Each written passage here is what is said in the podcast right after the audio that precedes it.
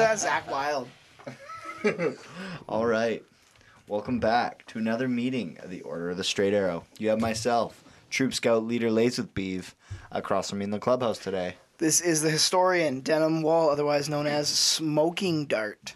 And in between the two wall boys, you have myself. I'm Miles, aka Chief. Runs with bins. And we have a special guest in the clubhouse today. Hi, I'm Nathan Pond, uh, also known as Elder Little Pond, and I'm glad to be back. Glad to have you back. So let's kick this meeting off, like we do the rest, with the straight arrow oath. For those of you in scout uniform, three finger salute. Those listening at home in civilian clothes, hand over your heart and repeat after the historian. A straight arrow tells the truth. A straight arrow loves nature. A straight arrow always looks her in the eye. And a straight arrow is always against Bill H.R. 57, which would allow the importation of South American propane. Can I get a round table? Weema Tanya! Weema Tanya! Can't believe you made me say that. You're a All bad right. man, Nathan Pond. All right, what are you drinking on today, Denim? Well, I was just finishing up my my shark, my tiger shark here, and now I'm got a, another Stanley Park layer up winter wheat ale from this is this comes courtesy from Lays with Beef. That is correct. I finally brought a case of beer. Uh, and it was a party pack because I was Stanley Park Brewing as well, but this is the Hazy Pale Ale. Uh, it's my first time sipping on it, and it goes down quite smooth. Mm-hmm. Yeah, it is great. And I have probably the third ranking uh, local brewery that we like to include in the clubhouse, but it's just as good. I have the Trash Panda by Parallel 49th, and it's a hazy IPA, and it is nice. I gotta say, I think that Trash Panda might be my like second favorite. It's I pretty love delicious. Trash Panda. It's really good beer. They're good. They're good. Nathan, uh, Nathan, what you drinking on? I'm drinking a Mott's Clamato Caesar again. I noticed that it's not the spicy variety. Yeah, they, they didn't have it. It's not so I spicy. had Can I have a sip? original. Can I try a sip of that? Uh, no tongue. just do it. It- it- Soft fine, strawberry lips. Need more celery salt. I got some upstairs. Uh, it's okay. All right, okay. line it up. Line it up. All right. So before we uh, continue on with this meeting and get into Little Ponds Ponders, we have to talk about some listener feedback. So we actually have some great listener feedback for uh, this week. I believe Miles wants to take it away. Yeah, this wasn't necessarily feedback. It's just something I noticed, and this is from a, a friend of ours and a listener named Joe Baker. He's on Instagram at Baked Lab, and he's a he's based out of Melbourne, Australia, and he's a illustrator. He's got some really cool stuff, and he created um, this design that he's putting on a T-shirt, and this design has all these. Um, animals who are native to Australia and they're all hugging each other. It says group hug. All proceeds will be donated to the Wires Wildlife Rescue Organization, which is a nonprofit organization in Australia. So it's to help with those horrible bushfires that are uh, pillaging the country, the continent, as we speak. And uh, I ordered one. It's really cool. Wanted to donate. I also get something in return. It's a it's a good deal. I really like it. I wanted to I wanted to show it to Allie yesterday, but I couldn't find it. So you're gonna have to send that to me. It's cool, and I'm not usually a guy to wear like colorful clothes and shirts like that and stuff like that. But uh, I ordered one. I'm gonna I, wear it. yeah, I really liked the image on it. It looked really cool. It's cool. hmm So you could find the link in his Instagram profile, and once again, that is at Baked Lab. And we will uh, we will share a link uh, somewhere on social media soon as well, so you can find it that way as well. Another bit of listener feedback that we have uh, from this week was uh, we posted a picture on our Instagram uh, of uh, Pauly Shore holding a sign saying "I know Fred," and uh, within the post, I asked if anybody could name where it was from, and uh, it, it was hilarious because like right away, the first guy to answer, uh, it was at Downer two five three, and he said Limp Bizkit video, probably all for the cookie, which I which I giggled at, like, and then somebody replied uh, afterwards. Her name was uh, Hail Yourself, uh, and just said break stuff. And which was right, and I said, you know, oh, very close, nice try, Downer. And he was like, yeah, too close. I feel better about myself for not knowing. Though. Which, Yeah, uh, he's I better agree. off. Yeah. So uh, thank you for uh, for that, and I also wanted to just give a brief shout out to the Nintari Wizard, who was really really kind to us and, and gave a lot of encouraging words on Instagram. So just want to let you know that I see you and thank you. Nintari. I, I, li- I like the name. Yeah, Nintari Wizard. So uh, yeah, thanks thanks a lot, guys, and thanks for listening. So without further ado, we'll get into the main event of this podcast, which is some episode info from our historian. Yes, this is episode 39 from season 3, episode 4, entitled Pregnant Paws. That's paws like a dog's paw. Uh, it first aired on October 13th, 1998. Still on a Tuesday.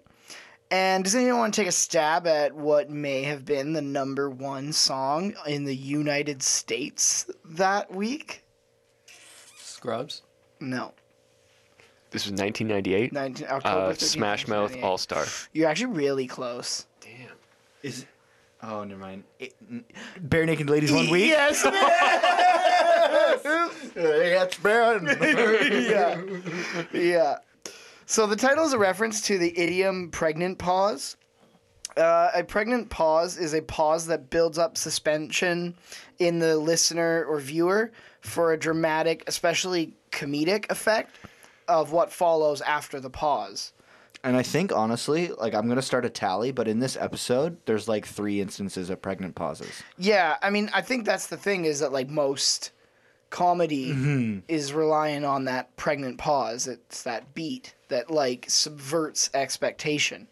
Um, it is also this might not be relevant at all, but it's uh, it might also be a reference to Beavis and Butthead episode called "Pregnant Pause," which is the actual way you spell it, P A U S E. That episode's from season 5, episode 29, aired June 8th, 1995, written by Mike Judge and Christopher Brown, directed by Mike Judge and Yvette Kaplan. That's an episode in which Beavis believes that he is pregnant after watching something on TV. Then ultimately discovers that he just needed to poop.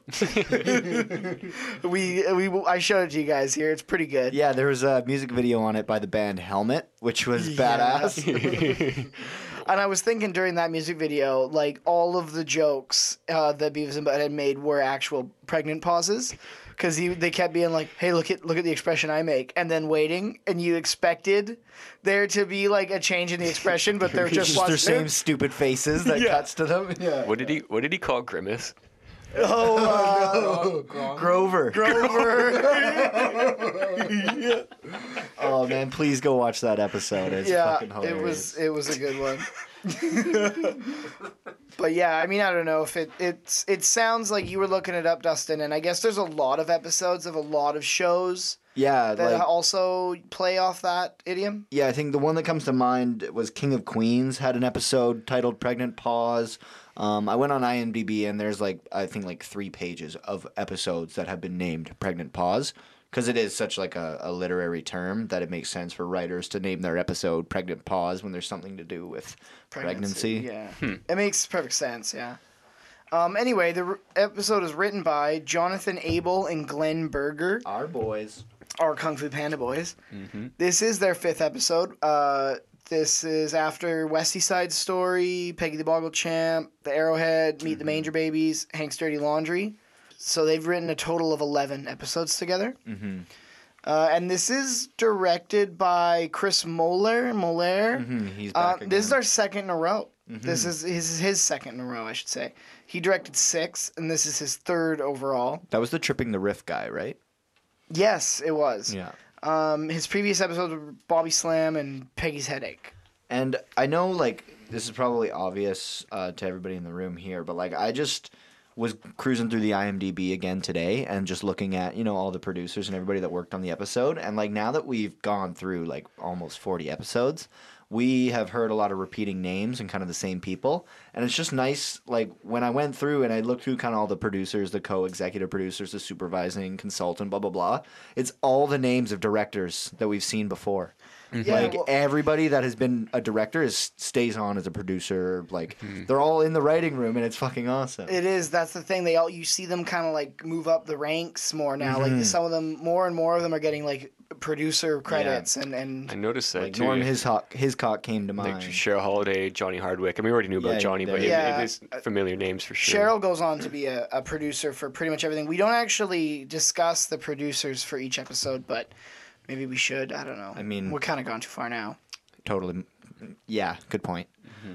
But um, is there a director's intro? Shut up. Sorry. uh, then, uh, were you finished? Yep. So, how about a synopsis for this episode? Nathan, want to take it away? Yeah, the synopsis is Hank wants Ladybird to have puppies, but the vet tells him it will be nearly impossible. And Dale becomes a bounty hunter. Unrelated. Furthermore, Sustained. So, before we get into the actual episode, let's go into a segment we like to call Little Ponds Ponders. Okay, thanks for having me. Um, as per usual, I will ask everybody two questions and see who does the best. All right, who wants to go first? I do. Okay, Give me the first one. All right. Oh no, my mind's a blank. I've cleared everything out of my mind except for propane. Where does how to get Dale here. take the bounty hunter test? Name the establishment. A one one. No, no, no, no. Oh, what? Like the name of the place? Is that an Is answer that not to it? another? It's like building. A one one. No, that's where he goes afterwards to get the actual bounties, not where he does the ah. training. Is I that don't is that an answer to another question? no.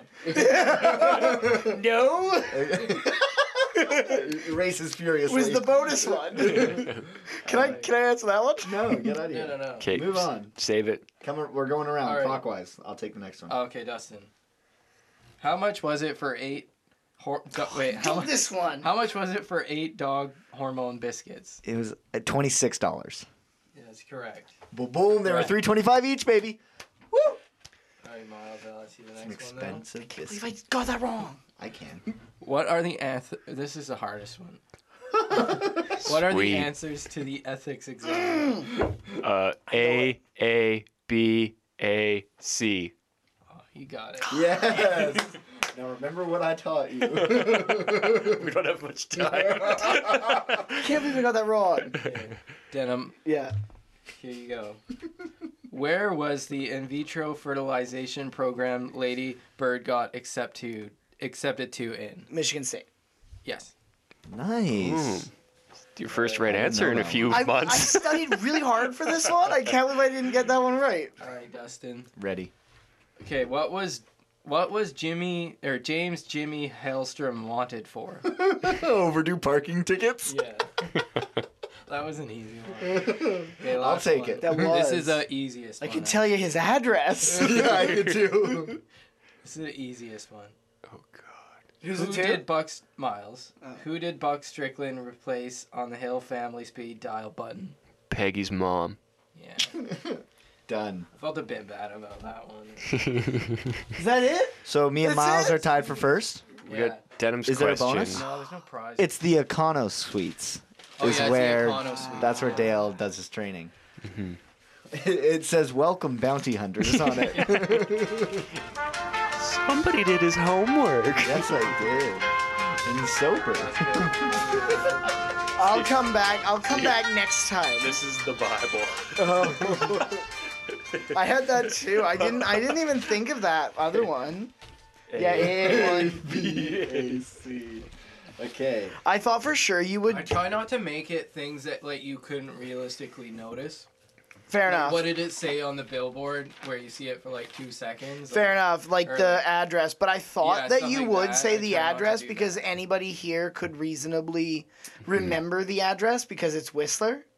Seventy-two Whistler. It's 27 Yeah. Whistler Whistler, Terrace. Terrace. Damn it! I would have gotten that one wrong. I thought there was going to be a Black and Decker question. I did too, yeah. and I I had I had like Hank's license plate written down. and I Oh had, my. I had like the vet's name. I have a few rules. rules, and one of them's like if something that you can't realistically notice just Yeah. from watching it. We're trying really hard now. You better start bringing back more reasons. Yeah, you haven't. You've been pretty light on the on the treats there. I Nate. still have the dolphin. next time. Yeah, the time. dolphin. It's not rightfully mine, but it lives with me. It lives on our uh, it's true. sound mixer. Mixer board. It's causing feedback. Is that the culprit? It may be. We are trying. A- just so we can address it as we're talking about it, we've tried absolutely everything. Yeah, we've done lots of troubleshooting. We've we've recorded now with all of our phones and one of our smart watches out of the we room. went we went as far as to send Nathan back to university. Yeah, Nathan's now studying this. so uh, hopefully we we are fixed today, but y- you never know. But without further ado, let's get into this episode.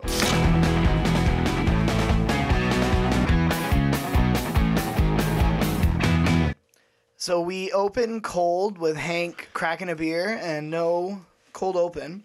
Just Hank and the boys sitting around changing his oil because I can't tell if he's bored or it's been 3,000 miles. Mm-hmm. And uh, it's uh, reminded me of the pilot episode, how they're all just standing around It's- Hank's truck. It's also worth noting this is the only scene with Boomhauer in the whole Yeah, I noticed episode. that too. I'm just noticing that now, Mm-hmm. and I didn't have any Boomhauer clips because you're right, he's not in Light it on at the all. boom. He doesn't even talk at all. He like mumbles He in the background. When Yes. sees Lady Bird in the underpants. Yeah, exactly. Yeah, he just kind of because Dale sees London and France. but I was gonna ask: Is three thousand miles? How many in that is that in K? Five, I think. That's Okay. about right, because five is what I was trained after 5,000K. That's what. That's just what the oil companies want you to think. Oh, dude, you, can can go like it to 10. seventy thousand k. Yeah. no, I mean like honestly, when I went to automotive school, they were like, "It's eight. Uh, you can go to ten if you want," and like, but that's probably, but it's like it's eight. Where I'm talking kilometers. I, I'm Right. not gonna try and pretend I know what a mile is, but um, but yeah, I mean only nerds change it at five thousand. Yeah, only nerds. Only nerds. Yeah, look at that. I see London. I see France. Ah, Told you, Hank. London and France. Lady Bird, no. Hank's like so offended that Lady Bird's wearing his old underwear. he doesn't even wear them anymore. But like they're still stored in the house somewhere. like throw them out. And she's like got her tail through like the crotch opening. yeah, and I like how he tries to take them off. He just yanks at them like like they're not gonna come off that way. now the whole neighborhood knows I wear them. That's definitely what I was thinking. Um, I love it though. Peggy's like, well, if you spayed her or paid someone to do it. so gnarly. oh, I love it. Then I love Hank's rebuttal to that. Well, you can't mate a purebred bloodhound with just any old dog. That'd be throwing away seven generations of the finest Georgia inbreeding. Good Lord. And uh, I do want to, because it comes up at this point when Peggy's talking about how old she's getting, how this may be her last heat. Peggy says that Ladybird's almost 13 years old. And that's what she says in this episode. But I felt like that was wrong because I think she, I thought she was older than that. So I checked the wiki, and Lady Bird was born on April 6th, 1982. And this episode aired in, was it October, you said, of 98? This episode, sorry, is 98. Yeah, 98. yeah, exactly. So uh, then at this point in the series, that would make her, uh, Ladybird, uh, 16 years old. Okay, you're right. But Bobby is still like the frame of reference which we will go off of. Right? I think that's why they changed it. Because you want to imagine that it's nine months before Bobby. So I guess it's probably it's close to a year. It's like eleven months. Because imagine you take a dog away at eight weeks. So then, if that was an eight-week-old puppy that they brought home and then relaxed Hank enough to make Bobby, Bobby showed up hmm. nine months later. That's eleven months hmm. before Bobby's born. Hmm. Roughly, that Ladybird would have been born. And Bobby's 12, that would make her 13. and Bill said that. So, but, but, but Peggy's. Uh, uh I, but Peggy would be operating under the lie that they've been telling Bobby forever that they got him Ladybird when he was one. So maybe she just like always counts Ladybird a year younger than Bobby, whereas in reality that's not the truth. So that must have been why there's the like 'cause th- there's th- some- there's some dis- argument There's some discrepancies between the actual age, and because we nailed it, or you nailed it down in uh, West Side Story, that like she would be 16 at this point, but if they're changing it to have this new plot point with Bobby, And I mean, I get it. That makes It's a sense. retcon. It is totally a It's retcon. a retcon. But yeah, I mean, I can live with that. She's probably a year older than Bobby. That makes sense. She's- whether she's 13 or 16, she is not about to survive a litter of puppies. Yeah, no doubt. Like She's gonna live. She's gonna live so, sulking around the house like Bill. in soiled underpants. yeah. yeah. This could be Lady Bird's last heat. If you don't do something and fast, she's going to spend the rest of her life childless and lonely, sulking about the house in soiled underwear, like Bill. I love Bill in this episode. He's definitely Bill- my favorite part of this whole episode. It, it, it's funny because like you mentioned that there's no Boomhauer in this episode. We know Dale's busy, Hank's busy. Well, Bill's so lonely. I love that Boomhauer just doesn't want to get sucked into like just standing and drinking alone with Bill. Well, like usually because smarter usually they are paired together if Dale and Hank are doing like something with their wives or they have their own plots. But like this is the most perplexing we've ever seen Mr. Bill Dauterive is this episode when he's not paired up with Boomhauer, and we'll get to that later. But like, my God, man, have a little, have a little pride. So how's school? All right, okay. But anyway, I guess the next scene is uh, Dale Dale down at his happy place. Oh man. But he's not at the Arlen Gun Club. He's at the county gun club. He's not at the Soldiers of Fortune. no, he's at the nicer one where they had the host of the fun shoot. Remember the county the- one was the- uh, yeah. was the bigger, nicer one that that's exactly compared to that right. crack house. well, yeah. I mean, there's an easy answer for it, and obviously the other one was condemned. What do you mean? There's a $2 charge for non members to shoot here. What's membership cost? Lifetime membership is free. they got they can't keep the light on. exactly. He's got that mouse on the placard. But uh, you're right. So we see Dale at the gun club, and uh, he is shooting at the range, and in his hand he has a revolver. So I did some uh, sleuthing online and in person, uh, because uh, some of you may not know that I did some primary research at the gun range last week. Oh yeah, you went on a field trip. I went on a field trip to the gun range. I shot actual guns. I shot three 22s, I shot two shotguns, and I shot one 303. nice. So for you gun nuts out there, the shotguns that I shot was an 870 and a Satori.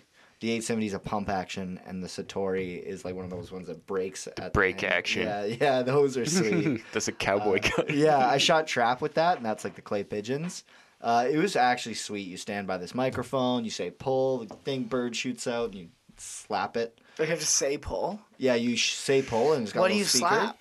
Oh, you, you, you That's what I call Were you slapping. shooting like those pigeon things? Yeah, so like it's got a Oh, okay. machine that just shoots them in random area, and you just Is it kind of like duck hunt? kind of like duck hunt. Did you get any? Yeah, I did actually. It was Nice. freezing cold, like it's, it was snowing, and uh, I was out there, and uh, it was my very first time shooting a gun ever.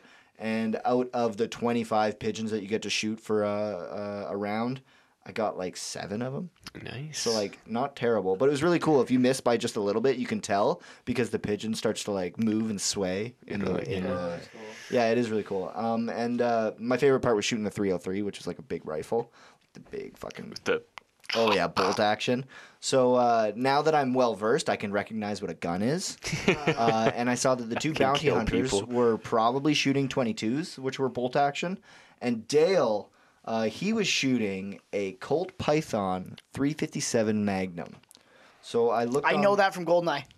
I'm surprised his little birdie arms could can't handle the kickback off a 357. I know, well, because I, I looked at it, I compared it, and it's got to be that because like it, it was super distinct on the barrel and the way it was kind of shaped and the sound of it.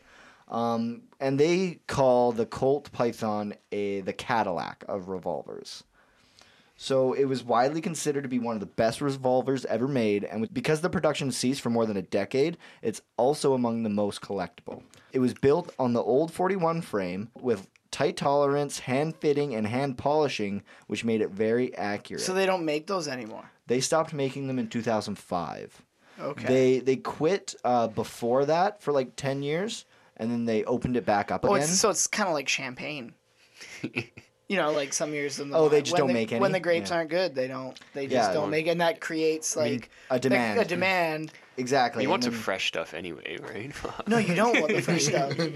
You want the old. You want the stuff. old stuff. And uh, so, anyways, a lot of shooters say that it's like the trigger is the smoothest thing that they've ever fired, and uh, now that it's kind of considered more of a status symbol, uh, they they call it uh, a safe queen. So you you don't actually pull the gun out and shoot it anymore. I assume Dale got this as a hand me down or something.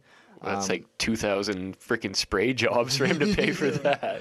Exactly. Uh, I mean, it started out at one hundred twenty five dollars when it first came out, but like some have sold for yeah between two and three thousand. So.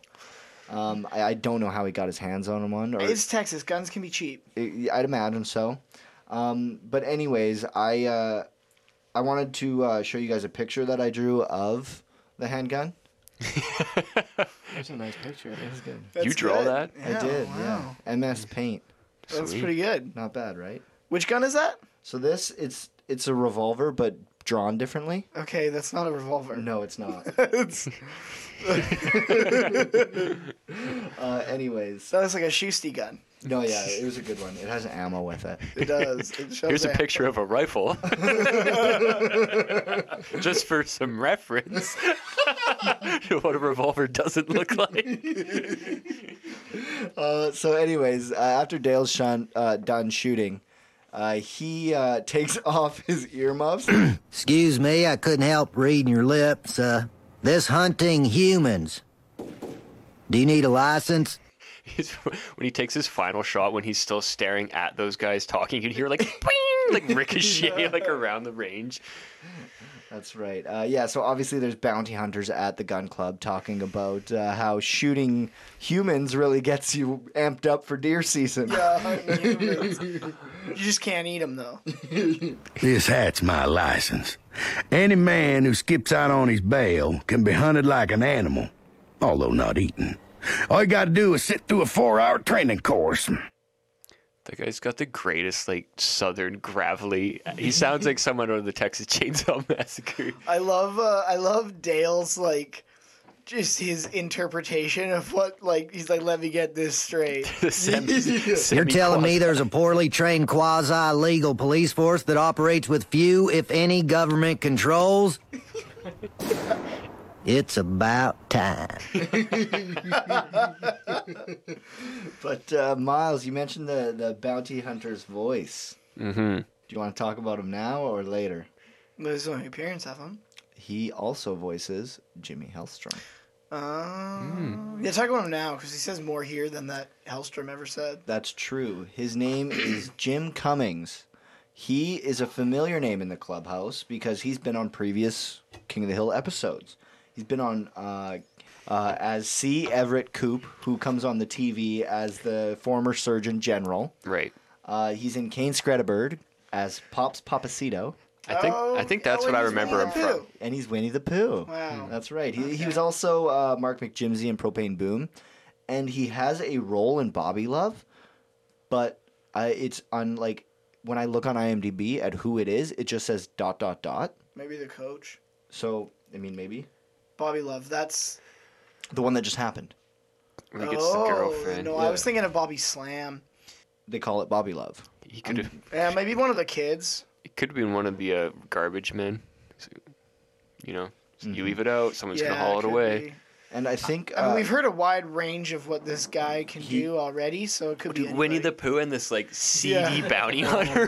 like that's quite the range. like this guy like honestly i was thinking about it as i was scrolling through and if like i was stuck on a deserted island when i was like 15 and Wait, what? i'm just coming up with a scenario Oh, okay, all right. if i was stuck on a deserted island when i was 15 and i could only enjoy content that this man has had a hand in i would live happily ever after i started looking at movies and tvs that he was in uh, but i cared more about the video games this guy voices What does he look like?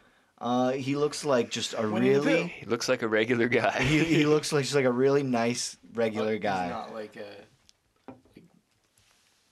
scruffy looking? Or No, he, he looks like he he honestly sounds like he looks like scruffy. uh Does he, Winnie loo- the Pooh sound scruffy? no, the fucking he, he looks hunter like a smart uncle that was a substitute teacher. Like yeah, Oh, I saw his IMDb. He's got like a button-up, like plaid shirt, like just like a regular guy. Like Regular if you dude. saw him, you'd be, never be like that guy's a voice actor. He's probably like a librarian. yeah. Was he in Tony Hawk Pro Skater 4? So I'm just gonna rattle off a bunch of stuff that he was in, and if any of them interest you, I'll tell you what he voiced. Uh, so just stop me or remember and tell me after. So you ready? Kingdom Hearts 3, Fallout 4, Elder Scrolls, Hearthstone, GTA 5, Marvel Ultimate Alliance, Wonder Chosen, Jimmy Neutron, Courage the Cowardly Dog, Simpsons, and uh, World of Warcraft and Baldur's Gate. wow. He, That's a lot of stuff. A lot of stuff. What did he do in The Simpsons? So he was only in one episode, and it was titled "The Saddlesore Galactica." I believe Bart has to race a horse or What something. year is this? I don't sounds like a It new one. Sounds like season Yeah, fucking yeah. 12, anyways, 20 something. he uh, his name was Duncan in the episode, and it's spelled like Dunkin' Donuts. I didn't watch the episode. oh, but, he was the horse then. Duncan was the horse. um, but yeah, no, this guy this guy kicks ass. I, I like Was he Winnie the Pooh in Kingdom Hearts 3? Winnie the Pooh, Tigger, and Pete. The dragon. right. No, uh, Pete, um, like uh, the goofy neighbor. Oh, the cat. Isn't the Winnie the Pooh British? No. No, He had a he's British From accent. Winnipeg. oh bother. Very- Is that Tigger was the other v- character he Tigger was voiced? the other I think he one, did Eeyore too. Uh, Maybe not. I, don't- can't remember. I didn't see any Eeyores, but like he, every like TV show with Winnie the Pooh, they go to him. Like he's on everything and every spin-off And the- and everything. And that new Christopher Robin movie, or the Yes. the newish. I enjoyed Uh, that movie. I never saw it. Neither I didn't see it either. did I. But anyways, uh, this guy's awesome. He rules. Hell, yeah, he is. So, following our scenes at the county gun club, we find ourselves at Strickland Propane, and Hank is in Buck's office. And now Hank is admiring all the pictures that Buck has on his desk because he has all these hounds and they're all champions. That's right. Champions. All of them. Except for the deaf one. the picture with the deaf one, he's holding up its ears. and Hank's Hank's beating around the bush as he as he's usually quite awkward around his boss when he's talking about things that are not propane. And uh, before Hank can even get out what he wants to say, Buck's like, "Nope, sorry, Hank, I can't give you a raise." And uh, apparently Donna, Donna said that? Dude, That these workers got his lemons in a vice.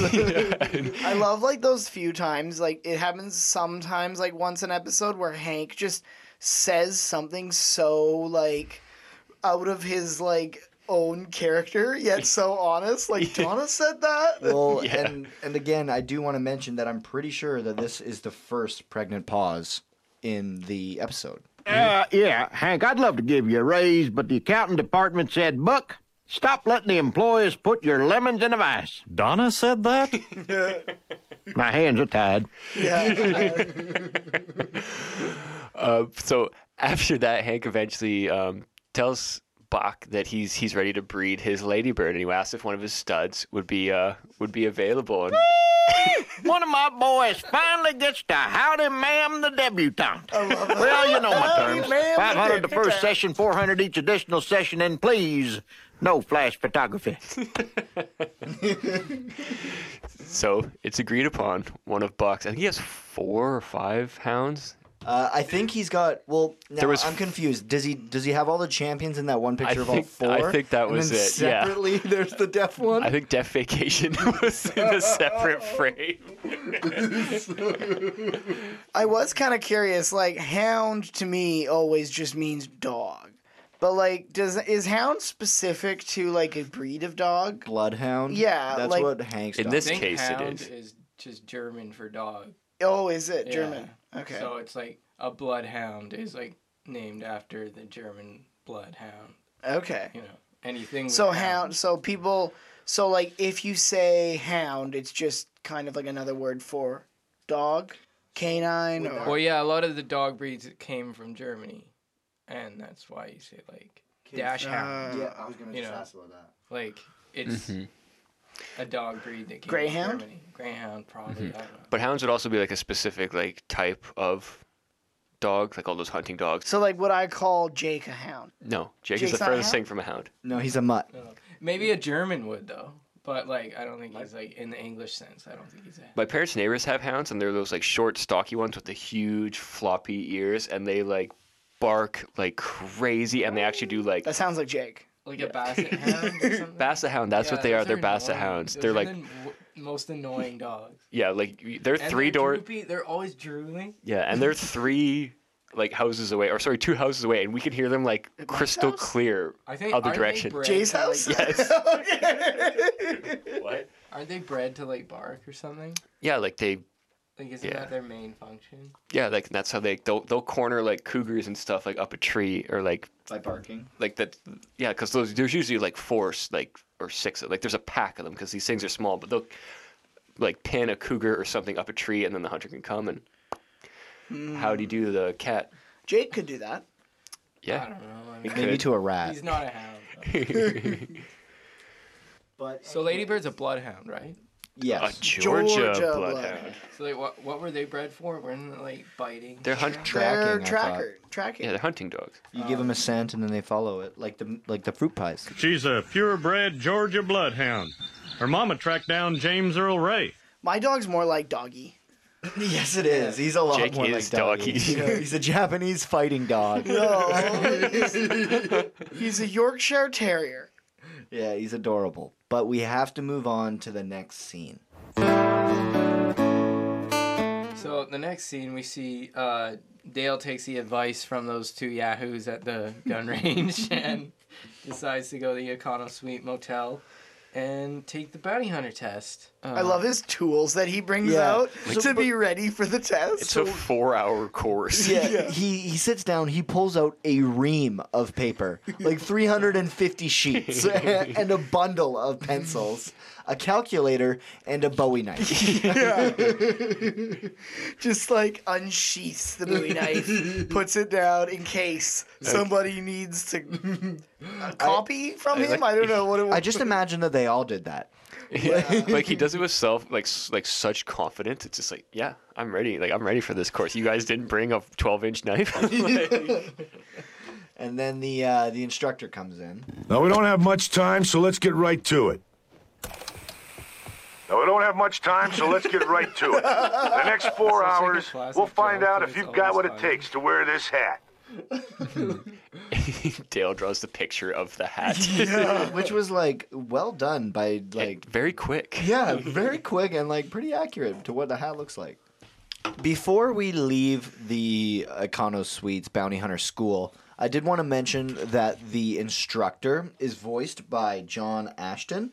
He has been in a lot of films, most known for the Beverly Hills Cop trilogy. Sick. Who He's- is he? He was Sergeant John Taggart, Detective Sergeant John Taggart, in the t- first two installments. Oh wait, of what movie? Beverly Hills Cop. You said Ninja. No, I didn't.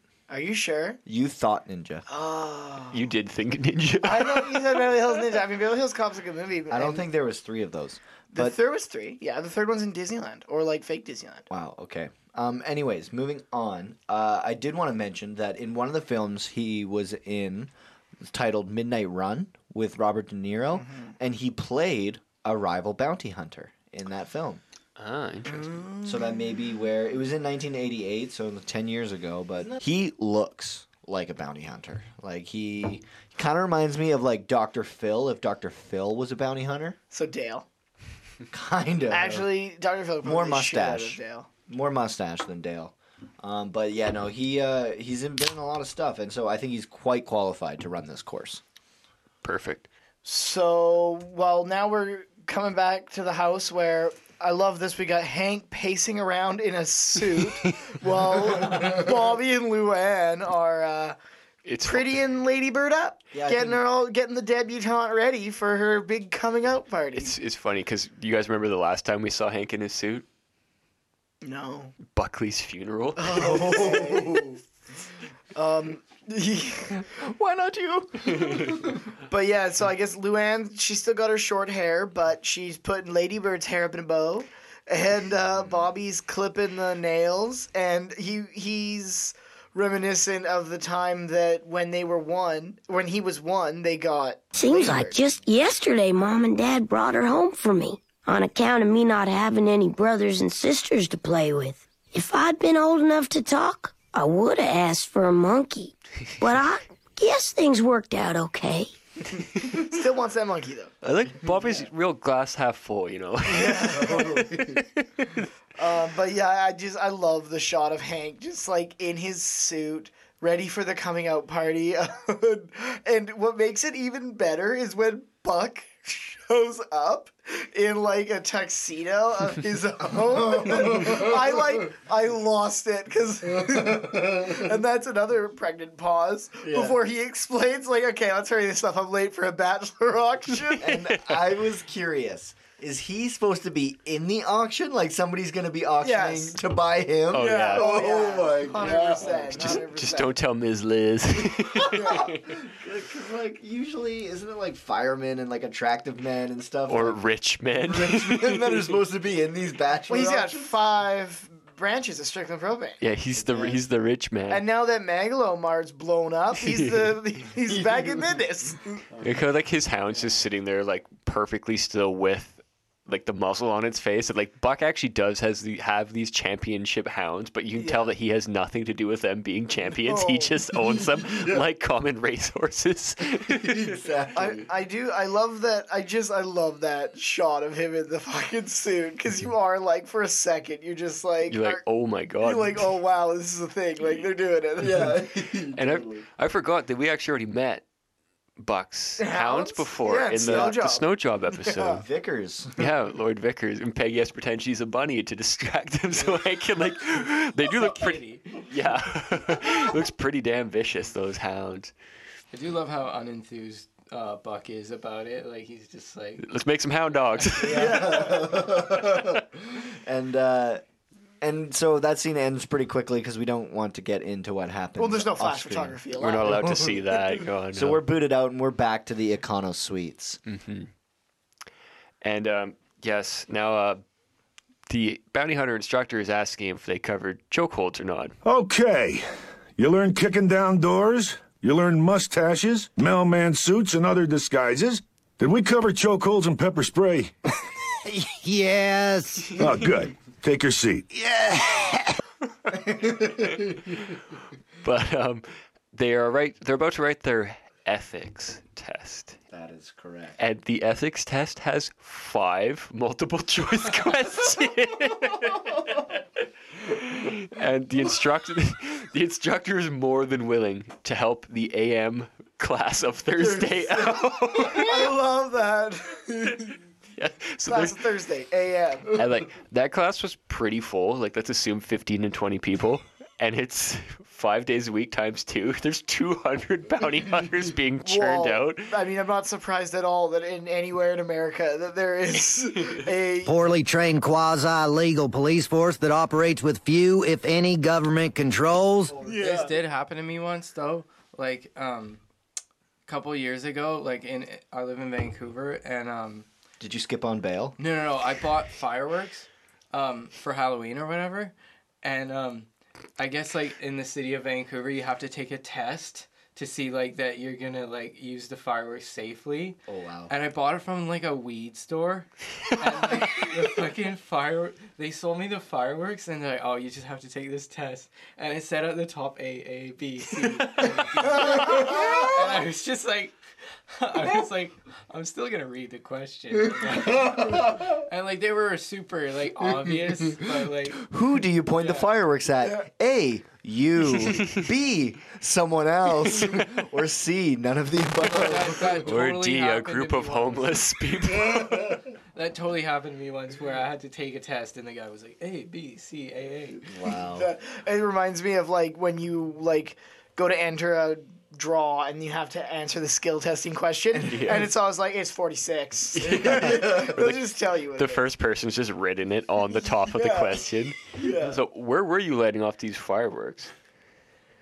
I don't know. I still have like most. Of them. Well, you didn't pass the I test. only, So. I only lit off like two of them with my girlfriend. And I was like, I don't. know. I mean, Like she where? wasn't really that into it in Like, the just- park. I wasn't using. You're telling me your girlfriend wasn't into you lighting So- off two fireworks in the park? Having taken the test, were you permitted to, to Yeah, light them I off mean, in I- the park? No, I, No. you're not supposed. Fuck to. You're, you're no. only supposed to light them off in your private property. You live in an apartment. I know, so I went to the park. And lit 'em off. Were there And then she watched like two of them go off, and then she's like, I don't know. let's go inside. Oh god. Why did you buy Tasmanian devils? Romance ain't dead, people.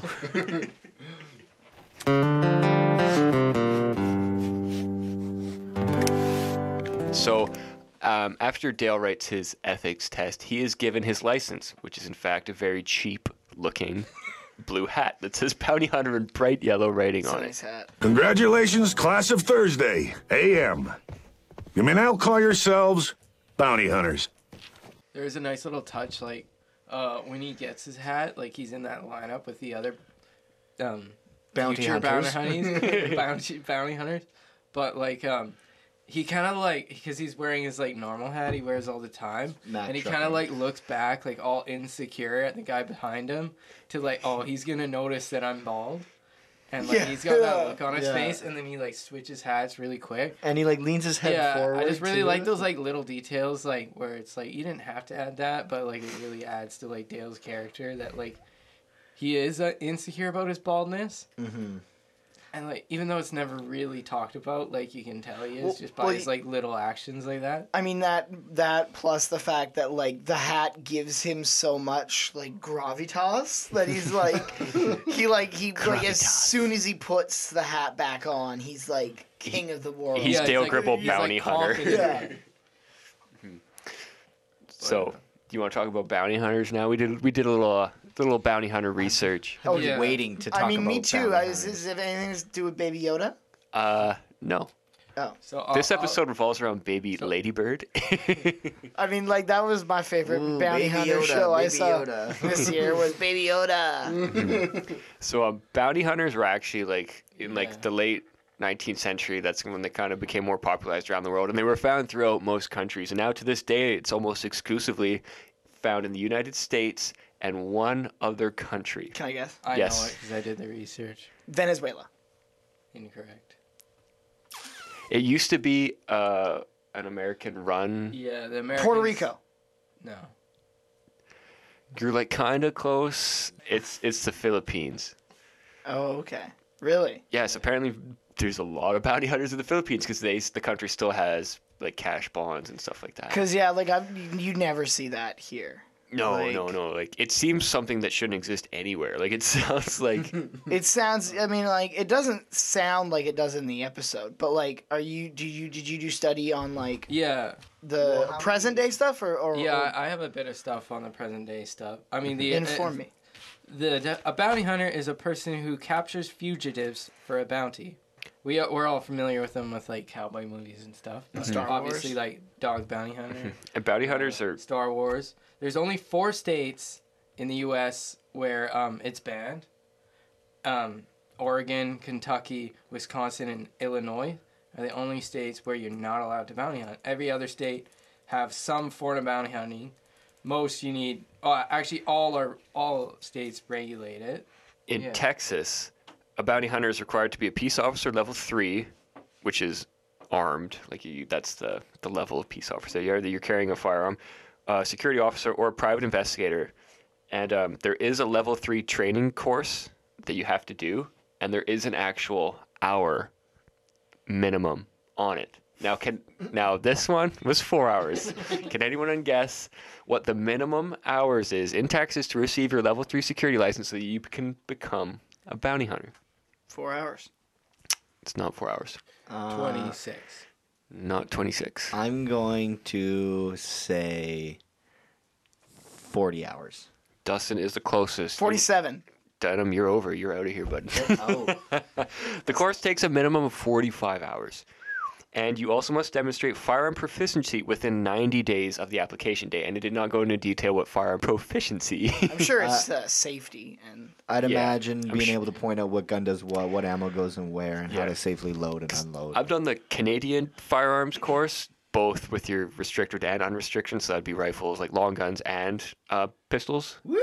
I And- have a feeling. And it was that- like a weekend. It was like a Saturday course. I have a feeling. Yeah, but that's just for like safety, right? That's not for like Is that to a get your peace license? officer. No, it's to get your license, to get your restricted and, And I bet you, firearms. I'll license. bet you, the Canadian like arms license It's a four-year degree. is a lot. No, like the safety one. I bet you the one that you took is probably more tough than any Oh, yeah. any American one in any state. It is, and like I don't function particularly that great in a classroom setting, and this uh, course was no exception. And I still got like ninety five percent on everything. So it's like it is very basic. It's just the fact Did that you you. go to school to be a cop for a minute? Uh, I studied some criminology, yeah, and it just made me a better criminal. Crack rock, baby. And Denim, you are correct. In Canada, here in Canada, bounty hunting is considered kidnapping. So don't do it. Fair enough. I want to see a And I also have one more fun fact about bounty hunting. Um, in Louisiana, you have to wear clothing that identifies you as a bounty hunter if you're get- so. This Is that hat why would be- dog? Is that why dog wears that? Oh, he's no, Hawaiian, so he I'm not never sure. buttons up his shirt. no, I think he's just vain. You, you either need to have bounty hunter displayed or just chest hair. Yeah. I know in uh, Minnesota it was the same. You can only wear colors that aren't already um, used by any means of law enforcement. Like sheriffs would be like, Oh, a brown, brown cops would be blue. Apparently, their state troopers use a purple color, so it So has to be. walking around like bright red. I don't know. That's what I was trying to think. It's like they must wear like high vis jackets or something, but like that's not very uh, well, what color's inconspicuous. mauve? uh, that's a good question. The same as Mauve's like chartreuse. purple, isn't it? Sure. But yeah, I do. Yeah, the bounty hunter, the blue, uh, the blue and yellow hat. That seems on the level. Yeah. And it, like one other thing about bounty hunters is funny is that on average bounty hunters collect 10% of the actual bond. So you hear about like famous like criminals it's like he's held on $200,000, you know, bond and so you get 10%, which would be a sizable paycheck. Totally. Jimmy Hallstrom's unpaid parking tickets. Let's assume Dale's Dale's about to earn maybe 20 bucks if he catches. So let's move on to uh, after Buck and Hank's dogs have Make a little boom So boom. they relations. Made, they made relations, and um, Hank They're and feeling in the family way.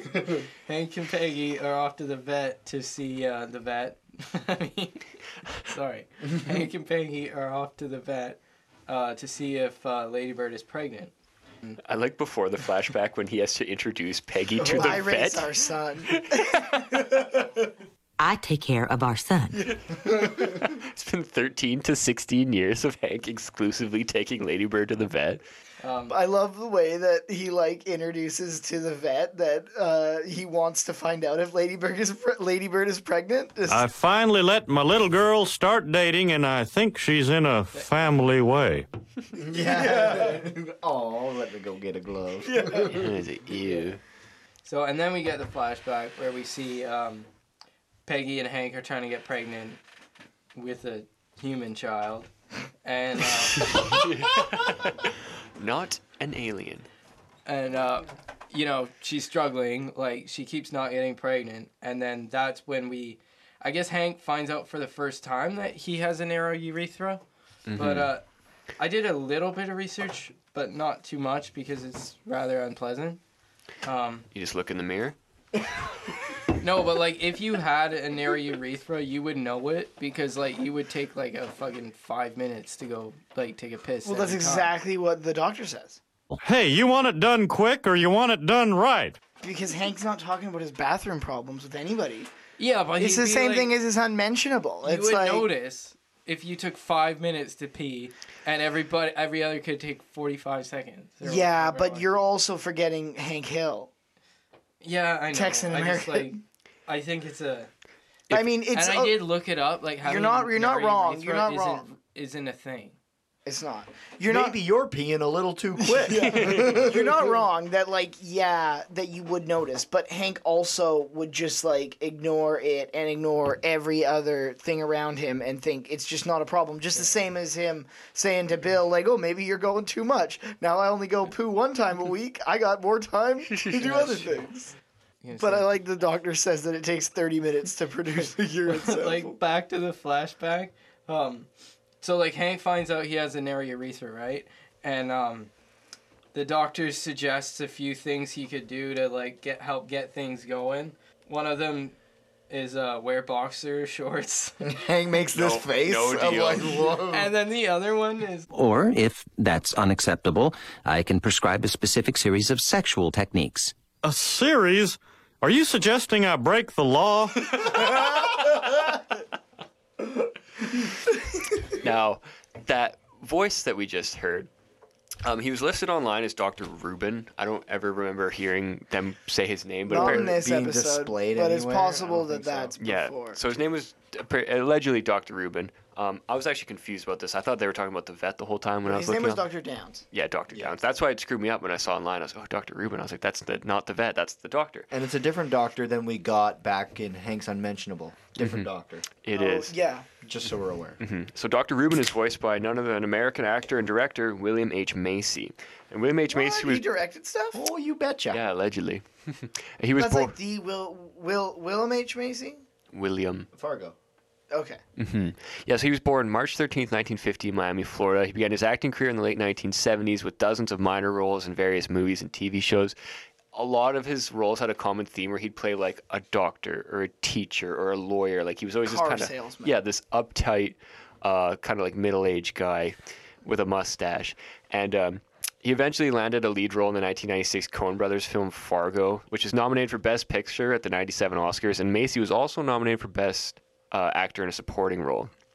Now, the success of Fargo led to much more notoriety for Macy, and he went on to have prominent roles in Boogie Nights, Panic, Jurassic Park 3, Wild Hogs, uh, Walter, and Macy. and he's also starred as Frank Gallagher in the popular Showtime uh, series Shameless, which is going to be having its 11th and final season this year. I love that uh, Boogie, him in Boogie Nights. He's like one of my favorite characters. in which one is he in? Boogie The one who Nights? shoots himself in the head in 1980 when, because like everybody's fucking his wife. He's married to a porn star. Little Bill. Remember? Well, you shouldn't marry a porn star if you don't. But like at all the parties, like she's having sex with guys, and they're all just watching. Okay. I vaguely remember that. Okay. It was gnarly. Um, while I was doing my research, and I've had I had the entire week off work because of the snow that's been uh, plaguing our our city. Hence why we got an extra episode out. yeah. So I rented Fargo and I watched it for the first time, and it is great. For the first time. Unbelievable. It's a very good movie. It is, and- Gosh, Norm.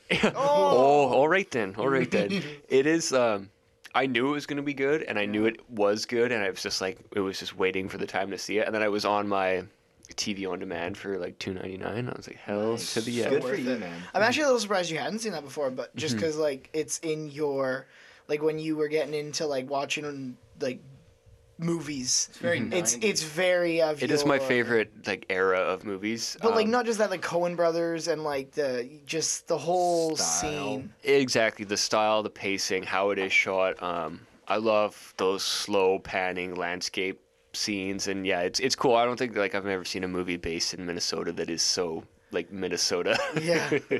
and it was in North great. Dakota. Yeah, old Bismarck there, going down there, Tom. But uh, it uh, Fuck, it's so good. Yeah. it's great. And um, in like, uh, in his personal life, William H Macy is married to fellow actor Felicity Huffman.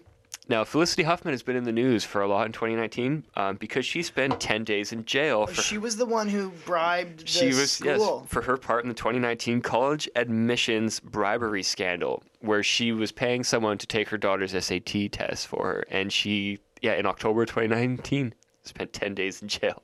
What are you in for? that big scandal that came out like five months ago or whatever. Yeah, yeah, and like I, I saw online that someone was like. William H Macy was like never questioned, never charged with anything, and it was kind of everyone was kind of like, That's, was it his daughter too? Or yes, Was it just her yeah, daughter? it's they're they have two kids and they're both uh, they're both theirs. Hmm. But uh, yeah, I thought it was interesting. Super interesting. I think it's because he's untouchable and he can do no harm. That's True. I was gonna say, did you guys notice that one very apparent callback from an earlier episode during the flashback scene with Hank and Peggy? There was a little something in Hank's top pocket, No. Oh. Cigarettes? pack of cigarettes. Oh. it was yeah protruding out of his. Someone's keeping up with our Joneses. Yeah, that's Yeah. fucking awesome. But uh, so the whole, uh, the heart of why this flashback happens is to show Hank's feelings about in vitro fertilization. They mix your boys with one of my ladies in a test tube. Isn't that wonderful? No, it's terrible. It's science run amok. And he says that uh, it's not okay even on animals, on people. It's how he was raised, and that's his values. By my mother and father. yeah, Not a test tube. So Peggy's anger is coming from remembering going through this with Hank and how she can't get pregnant because of this reason from Hank. And that's what she's lived her life knowing and believing, which feeds into a lot of what's going to be coming up later. Yeah, and I mean, I mean, just also um, when we come back to reality or back when we come back to the present day, we get Doctor Downs saying that Lady Bird is unable to get pregnant. Mr. Strickland better refund our $500. I knew that stud was no good. He wouldn't even look her in the eye. It ain't the stud's fault. It's Ladybird's. I'm afraid she's got a narrow uterus. Oh, no. we went through that with Buddy's mom. uh, but yeah, I mean, this is uh, this is sort of like like this is kind of I- like I don't know what else you would expect from Hank's dog. Really, like they're gonna. This is obviously where this was gonna go. I think. I think you're exactly right. It kind of it makes total sense. Yeah, it, the whole perfect irony. The whole thing is irrelevant because what I said earlier, she would die if she got pregnant. yeah, That is also very true. But uh, we move on to the next scene, which is just a beautiful shot of Hank and uh, Ladybird at the park. And we see all these other dogs barking and chasing balls and playing, with their owners, being there was happy. a there was a good variety. You got to see like a, at least five different breeds represented. I, I like that. No, no Jake Jakes. No Jake Jakes. Well, they'd be too small to draw. Was there any Tazes? Uh, I I just remember a big white dog. I saw a end, German but- Shepherd and I was uh, Classy. But uh, Classy. Hank, uh, yes, you got your German Sheppy shirt on. I do represent. It's a, always on. was it just like? Do you feel like Hank's? I found it like slightly out of character. Like Hank doesn't strike me as the kind of guy that would go to a dog park. I think it's because he's so vulnerable and down in the dumps right now, and Yeah, like like, I think he's trying to. I think he's also thinking like, well, I want to do something special for Ladybird. So like, Yeah. I want her to like. Where do you take a dog for fun? You take Yeah, it to a dog. reminds me of a guy that just like takes her around the neighborhood and like Yeah, but he- doesn't I think- want to socialize with like other dog owners. yeah, but he also doesn't want to socialize with Kahn or like any of his other neighbors. and there's like- also the friction with him and Peggy. So maybe he was like, Yeah. "I'll just drop I'm me off at the the park. well, I'll he's walk pretty her." irrelevant. He's pretty sorry. No, he's pretty like I don't know what's the unrealizing of it. Indifferent. no. Yeah. Uh, unaware. He's pretty unawares of the Peggy tension at this point. Mm-hmm. But like, yeah, I do think that he's just like, I need to go take Ladybird. Like, we're gonna go, like, to the dog we're park. gonna go to the dog park. We're sitting on a bench. You're not getting off the leash because you're sad and I'm sad. I just wish I could scoop up your pain in a little plastic bag and throw it out. yeah, yeah. This is definitely a moment of reflection for the two of them. That's the best way to clear your head. Take your dog. I mean, f- for me personally, it's never a dog park, which would be like a populated area. But like, I'll go as far away I can from people, just me and the pooch, and just like walk.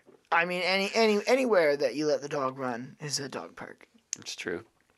That's right. And uh, of course, because Ladybird is still in heat, um, she gets approached by a male dog named Buddy. Turns out there's all sorts of things you can do. There are? Like what? And Buddy is owned by these two very uh, handsome and in shape brothers uh, who They are both out- have mustaches. One is very tan and the other is very pale, and uh, they uh, they apologize to Hank and to Ladybird for Buddy's actions because uh, Buddy begins to mount. Well, Hank Ladybird. seems to at first. Hank's kind of like oh no, and then realizes, ah, whatever. Yeah. And no, That no did harm, no foul, and it's kind of a, a callback to last episode where you let a sleeping dog lie when there's no harm, no foul, That- kind of thing. That did seem weird to me though. Like, there's no harm, but that's a foul. like, even if I was Ladybird Spade, like you'd be like, dude, get off of my dog. Like that's an instinct. You don't just be like, all right, go ahead, buddy. there's not gonna be any consequences. It's like, no, Just let him finish. no, you don't let your dog get When fucking you think of mounted. how uptight Hank is, like he would be kind of disturbed about this whole thing. And I think that uh, you're totally right because in a normal situation he would be up in arms, but I think it's just showing how sad he is and Yeah, how he's let super down dejected. that he just can't even bring himself to care about He it. did take a dog in heat to the dog park. Just gonna throw without her, without her underpants on. Yeah. So I mean, like. but yeah, I do. I love these. I love this. Hank's just like gets all excited after these guys start laying down some science on mm-hmm, him because they had the same issues that Ladybird is having with, with Buddy's, Buddy's da- mom. Buddy's mom. I mean, it's diet, hormones, and surgery that can help. Well, there's a whole world out there. there, there is, and Hank just he he, he lights up. Wow, I, I want to know everything. Do you and your brother have time to grab a beer? Uh, sure. These guys reminded me of the college kids that uh, rip Hank off for the mopeds in condo. Yeah. When they're at the bar and they're Actually, yeah, they they're- do. Uh, excuse me, uh, what did it cost you to rent those mopeds? Uh, actually, we own these, but we are looking to sell them. So following the dog park, we find Dale, and he's had AA1 Arlen bail bonds, and he's looking for his first assignment since that he is now a licensed bounty hunter. And the the guy who's like runs the bail bond place, he's giving out all these like really extreme like people. Like this guy killed a cop. He's been on the run for a few days, and the other bounty hunters there, the true bounty hunters, are all these massive, like muscular dudes with like big aviators on, and they're not saying much, and they you could all tell. have sunglasses. Yeah, on. you could tell like th- these dudes are legit, and Dale's just like flailing around in the background, asking for like saying he had his hand up first. Why aren't you giving me a case? Why do you keep giving all the cases to these other guys? Because they're experienced professional bounty hunters. You're just some deluded bug sprayer who took a four hour course, learned a few chokeholds, and got a hat. Hmm. You are familiar with my credentials, yet you still refuse to give me a case? it uh, it kind of reminded me. It reminded me of Bobby Love a little bit. Like, why were you dancing with those guys? why are you giving cases to the other guys? I like it. He's like, but he's like, yeah, you know my credentials. Like, that sounds good enough to me. Yeah, I took a four-hour course. Like he, he's swelling with pride when he's listing that all off. I am a deluded bug sprayer. Dale finally gets his case, and it's like the guy's like, "Here, I'll give it to you if it'll shut you up." Yeah. Jimmy James Hellstrom, aka Jim Hellstrom, wanted for unpaid parking tickets. Exactly. And then uh, Dale is pumped to get his first case. And then we cut to uh, a scene at the Hill family kitchen. Hank and Bobby are taking uh, Ladybird's temperature. Yeah, so Hank, excuse me. Um, Bobby's got his notepad out, and he's got the thermometer. Or Hank has a thermometer in Ladybird's ear. I can't remember how hot it was. It's quite hot. It was 100.7. It was. Yeah. Wow, it's hot in a dog's head. This is kind of the first time, or the it's at least the first obvious time you see that like Peggy is upset about the amount of attention she's paying to Hank trying to get Ladybird pregnant. Exactly. It's like her first outburst, and it- it makes it clear how headstrong Peggy is. And I bet you it's just bringing back all of the frustrations that she had when she was told she couldn't get pregnant. So she's like, "Well, we're never having kids." Like, probably just like got really mad. Well, she s- well she saw how sorry we saw how hard she tried for like she wanted the in Mhm. vitro and all this other stuff. She wanted Hank to consider it, Mm-hmm. and then back then we saw Hank underline that it isn't right for animals. Like Mhm. it's not right for humans. Mhm. So she had to live with the fact that you know what she just can't have kids, and then so she was like, I bet at the time was thinking like, well, screw everything to do with kids. Like I hate kids now. Like I don't want kids Mhm. anymore.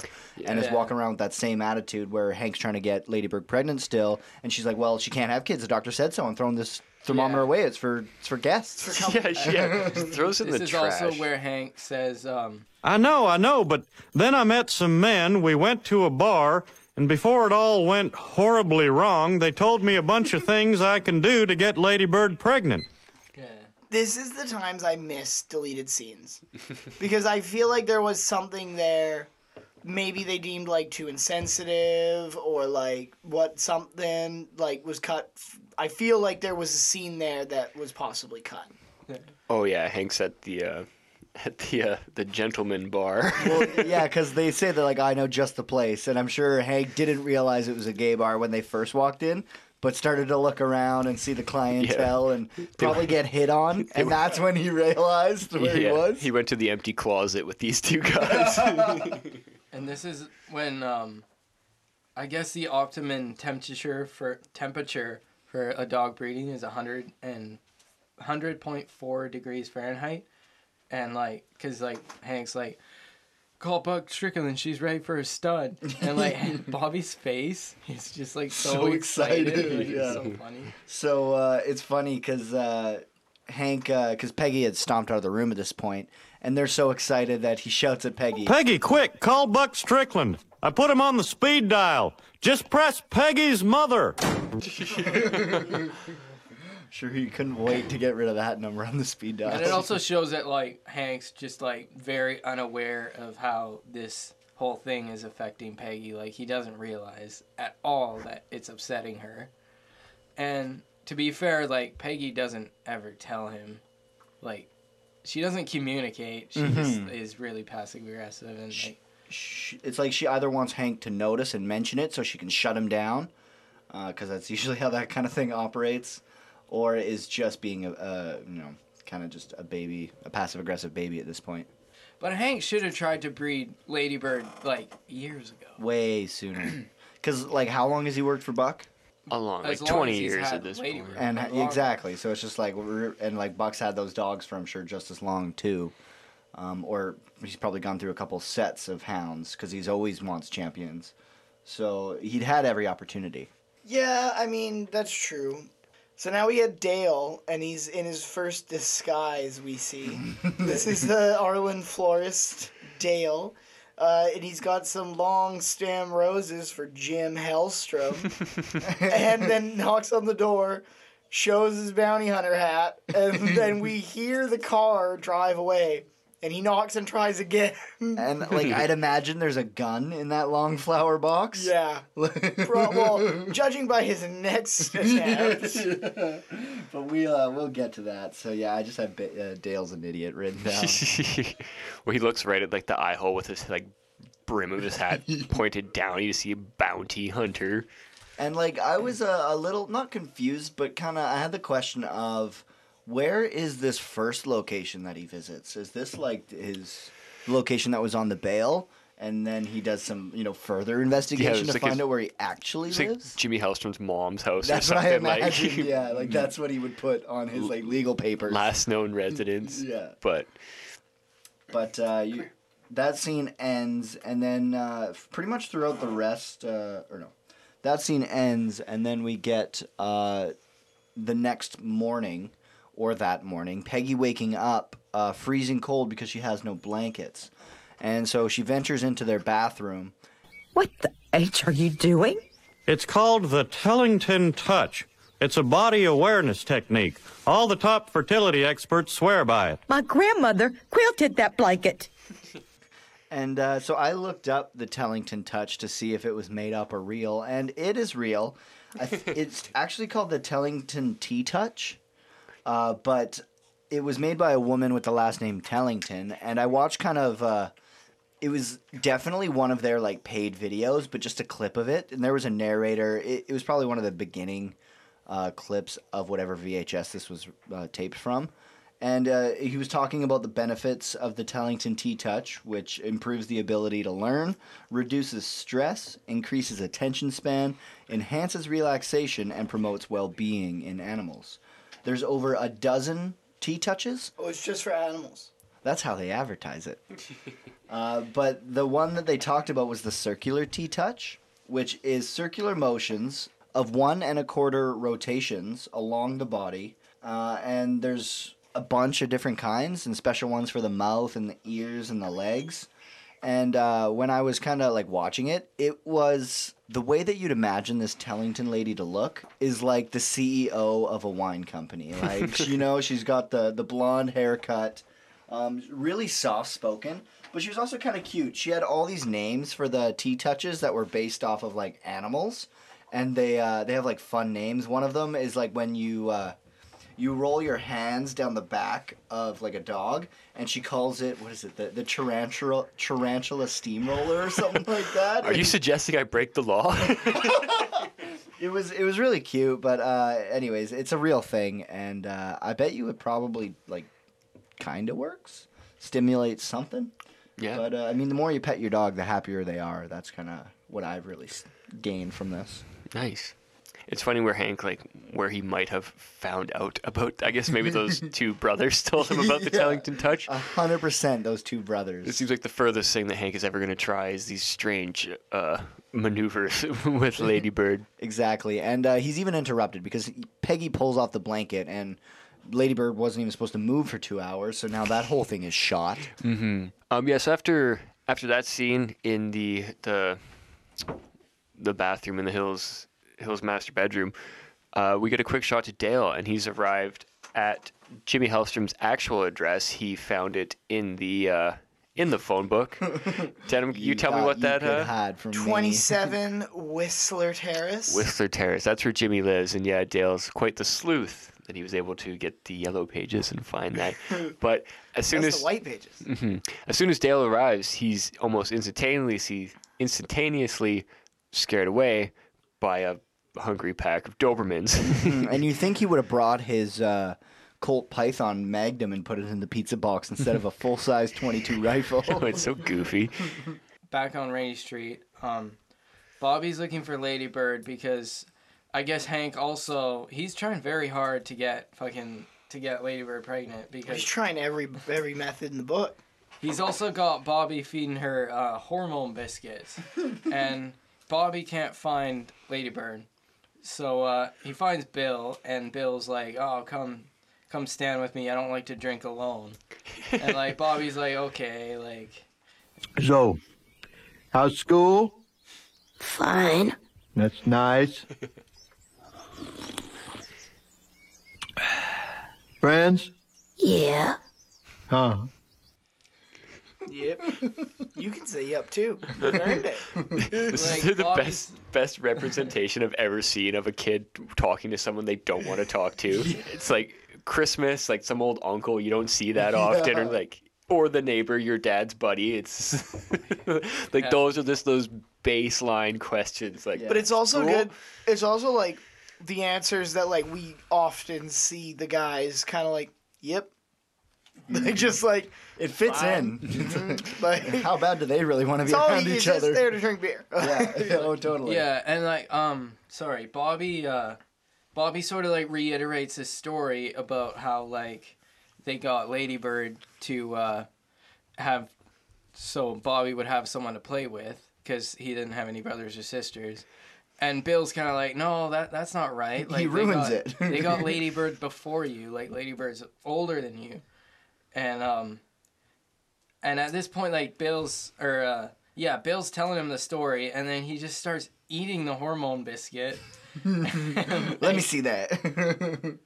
Yeah, and so uh Then he lets Bobby's it- got a lot of questions. well, because Bill lets it slip that like, well, they gave up trying to have a kid, so they just got a dog, and then you came along, and then by this point, the cookie's almost gone. yeah. he's just munching these growth hormone So biscuits. he, he's like pretty much done the cookie, and then Bobby's like, "Well, what do you mean? Like, why am I around? Like, I'm a human kid." And then like Bobby's like, "Oh, maybe I'm adopted or something," and Bill offers to explain to him what what happened, but um, he wants more dog hormone biscuits. yeah, he, he, Bill's savvy. He wants to make a deal. Mr. Dauterive, was I adopted? Well, I'll tell you, Bobby. If you get me some more of these cookies. bastard. No, he's toying with this poor kid's emotions that he may or may not be adopted. and all Bill wants to do is eat three dollar dog hormone biscuits. Bobby's like, they're across the, the store's across town, two, two miles, miles away. He's like, you know what was really kind of funny about this uh, scene too is that Bobby couldn't find Ladybird, bird, Ladybird, but he walked past her kennel, which she was still in because we see after Dale sneaks over the fence Right. and pulls her out of the kennel. So like, why Yeah. why wouldn't Bobby like look to his left or like if you're looking for Ladybird, I was bird, about to say look at her house. yeah, Like, you see like Dale looking like really shifty. Like you're not hundred percent sure what he did yet, but like he just looks like really shifty. Yeah, he does. Don't we see him open the cage for Ladybird? Well, he goes to steal Ladybird from her cage, but but in between the Bill telling Bobby the story, we see a flashback of of Hank and Peggy. Hank bringing home Ladybird and placing it Oh, on yeah. Peggy's chest, and, Right, yeah. and then they get all tender on the floor there. Mhm. Um, that's Ba- where, baby ladybird. Yeah, and that's where we see the that Baby flashback. Ladybird is pretty cute too. Super Yeah. cute. Way cuter than baby Yoda. Know, Baby Yoda's Baby Yoda. pretty fucking cute. So cute. Um, but yeah, Dale definitely just f- yanks Ladybird right from her cage. Leaves a note behind though. That's right, he does. Mm-hmm. But uh, after the uh, after the flashback and Dale takes Ladybird, then we move to the Hill family kitchen where Hank is on the phone. Outstanding! We'll take the next flight out. No, God bless you, Doctor. I just like Hank's phone etiquette. I just like him. I think, yeah, how in for like how in favor Hank is for this in vitro fertilization program for dogs, and Peggy is just like you know 100 percent against it. This is where Peggy's issue with Hank from the past comes to full head because Hank is now going directly against his word that he gave Peg on, you know, his whole foundation of how he was raised and how he's against this kind of thing, humans and animals, and now he's excited about the opportunity to do it for Ladybird. Mm-hmm. That Peggy's like, "What? Like if you're going to go, one way ticket. You're Well, not if coming it's if it's safe enough for humans in France, it's gotta be safe for dogs in America. You really see how upset Peggy is too. Like, Yeah. Because I mean, after she, I mean, she accidentally calls Buck, obviously, Mhm. but she means to call her mom in Montana to ask if she could stay with her for a couple of weeks. Like that is like, that's serious. That's like, divorce talk. Yeah. and Thank uh, God you like- phoned Buck. But before that, I do want to mention I don't want this to go unnoticed that Peggy was planning to use her air miles. Can I have your frequent flyer number? But I need those miles to get to my great aunt's funeral next year. Next year. That's planning ahead. That is planning ahead. Um, also, like, there ain't no airline company that's gonna take live cargo on points. Like, you ain't getting a dog on a plane. This ancient on dog in points. heat. yeah. But uh, like you mentioned, uh, Nathan, there there is uh, another pregnant pause in that uh, clip of Peggy calling Buck. Mom, can I stay with you for a few? Oh, I'm sorry, Mr. Strickland. And then right after that scene, we check into where Ladybird actually is. And she's riding shotgun with Dale Gribble, bounty hunter. Let's get one thing straight, Ladybird. You work for me. It's- as like we've talked about in the animation like department before that like d- pets animals don't show emotion ladybird is always just so deadpan just sitting there like and her never eyes don't have whites. no she's just like she got those basset hound eyes like boomhauer so hank's out there freaking out that ladybird is missing and peggy comes storming out of the house with one of hank's golf clubs to tee off on his beloved lawnmower when they Oh, you're still here. I'd be real passive aggressive to do that and spit in your coffee after you ordered for a week. Yeah, so obviously uh, Peggy is fucking furious. But I like that they come together because Ladybird is missing, so they can kind of ignore everything and like, step one, we got to find this dog. Mhm. And uh, they do some sleuthing of their own. Yep. They find a note that was uh, stuffed into the cage of uh, of Ladybird's pen. Receipt from Dale Gribble, bounty hunter. Borrowed one dog, purpose nab fugitive at 27 Whistler Terrace. Signed Dale Gribble, bounty hunter. Damn it, Dale! And uh, just one small flub there uh, between animation and voice acting.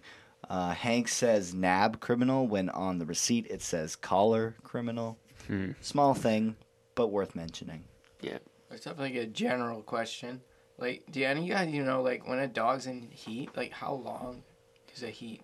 Three last? weeks, I think. Oh, okay. Jeez, That's a while. My cat went into heat once. wow. Before I got her spayed, and she was unbearable to be around.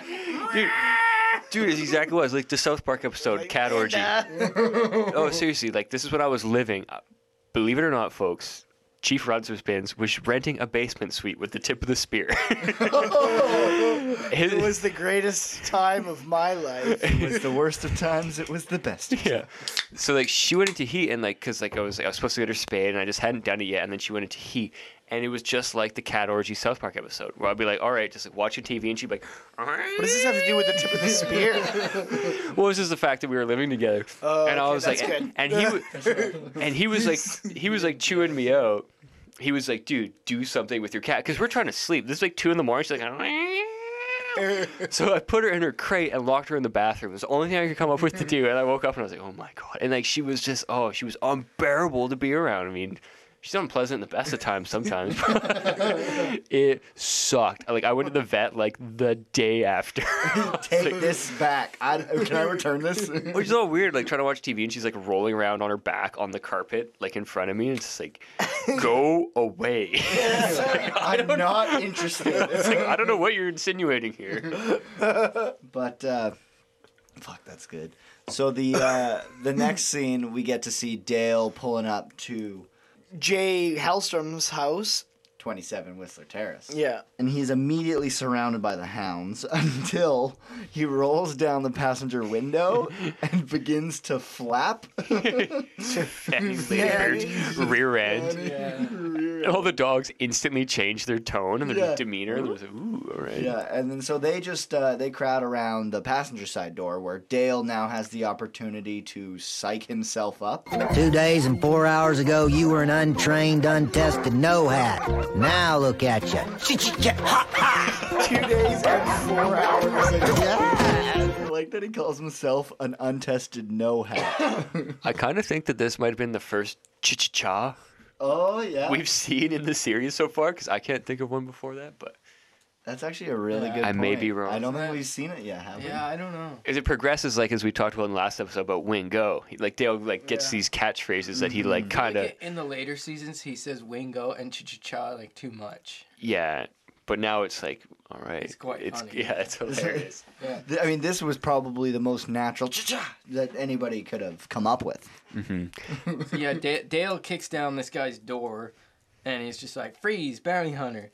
And like he's not there, and he goes through like several rooms in the house. I but do. before he does, are those parking? Tickets? Those are parking tickets Okay. littered Yeah. across the floor. it is a sea of parking Oh, there's tickets. just like Oh, I didn't notice there's either. like 27 parking tickets just all over the floor. At first, I was like, "Is that just garbage?" And then I looked, and they were all like, you know, It looks like- long and like It looks like on The Sims when you like don't pay your bills and they turn yellow. yes, exactly. Oh man, it was hilarious, and it was such a poorly and sad decorated place. Like, well, I think we see like what Dale would be without Nancy. True. Like, this would be Dale. right. He's Well, yeah, watching. right down to Sanford and Son Yeah. on the TV. Like he goes to the room and like Sanford and Son's playing. It's like kind of scary actually because like he's not even in the room. yeah. and like, Well, he has to slow down and stop and watch it. well, for a yeah, he watches it, and then he like shakes his head out of it, and he turns it off. Yeah. Uh, and then, uh, and then he busts into the final room. Freeze! Get! they both drop their guns and put their hands up. and that's the standoff that they have. And I think this is why, like you guys were talking about in the last episode, like uh, with like Peggy or uh, Nancy cheating on Dale. Like, oh, like things are for the best. Like, let's just keep them where they are because this is Dale. If like, that comes to light. Nancy. Usually and right. like, It's such an appropriate is time to have this really episode. a better situation than him just happily living with his unfaithful wife? like, And not technically his son. yeah, I exactly. think I think the life that he's got now is So, much like, more the life superior. he has now is much better than the one where he finds out Nancy's cheating and he leaves her. You're not wrong. But like again, I guess it also goes for like I guess my question isn't like it's about Dale, it's about Nancy cuz it's like she's not like like I don't know. I would understand it if it was like, "Oh, well why is she in this relationship because, you know, that's her son's husband or son's father, but it's not." So it's like it's like he's not the breadwinner. He's not the father of her child. Like he's just That's the thing that gets me. It's like realistically, she should just be like cut ties with Dale when she became pregnant. Like yeah. like end it there and be like, obviously there's something she does not see in John Redcorn that she sees in Dale. It's the only assumption that I can make. I like, think it's he's a reliable father and like but he's not a reliable human. yeah, we do see we do see instances where he's a good father, and but like but yeah, and I guess we don't really He's when know he's- Redcorn that much Because because when he's floating around ten bucks. yeah. hey man, that's a lot of lawns hmm I mean, if she has Dale, she doesn't have to pay for a babysitter. and a It's true. and a, mas- and a masseuse. Yeah, I mean, you know, Nancy likes to have her cake and eat it too. Anyway, this ain't about Nancy. yeah, that that's a little bit of a sidetrack. I don't even think Nancy's in this episode no, at all. she ain't. Um, neither's John Redcorn. Um, So yes, he he eventually does find uh, um, Jimmy. The bounty. Jimmy, yeah. Jimmy Halmstrom. And uh, he's just as strange as Dale.